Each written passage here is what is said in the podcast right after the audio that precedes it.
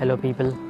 So, I'm back after a long time, and today I want to talk about sadness. You know, we are sad and we are happy. Both these things depend upon our mind.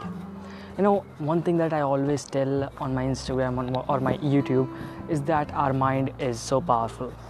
It has the capability to turn your emotions into physical equivalent. So, the thing is, whatever you tell to your mind, whatever you say to your mind, your mind stores it.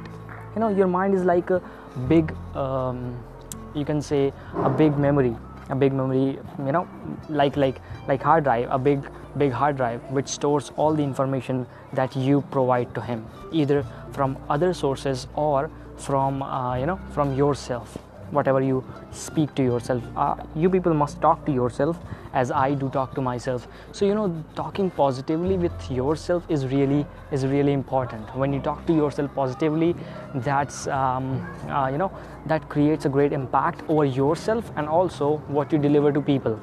Uh, when you are happy you you create you spread happiness around you. When you are sad you're not able you know you don't spread sadness but you're not able to uh, spread happiness all around. You're not in that mood.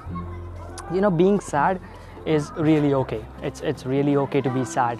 You know everyone is sad sometimes. I'm also sad. But you need to do whatever it takes to remove that sadness. For example if you are sad for money or if you're sad for um, you know any anything. You know most of the time we are sad for some materialistic things only.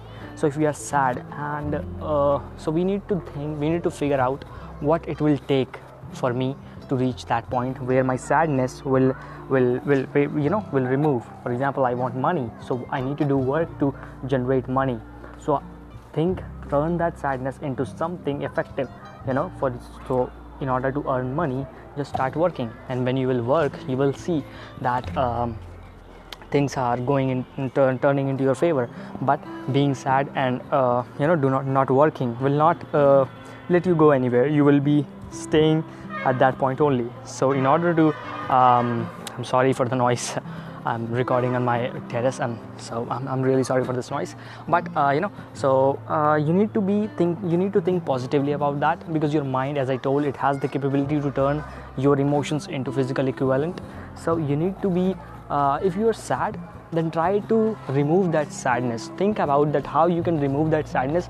If your sadness you are sad because you have less money then try to figure out what you have to do in order to you know um, have a great amount of money much a huge amount of money. So you will think about that work and then you need to do that work. So uh, so what you did was you removed your sadness and you started working on. So your sadness will also go and you will be able to earn more money so this was an example and if you people also feel that you can add something to it then do please comment and also you can follow me on instagram. My instagram handle is digital communicator.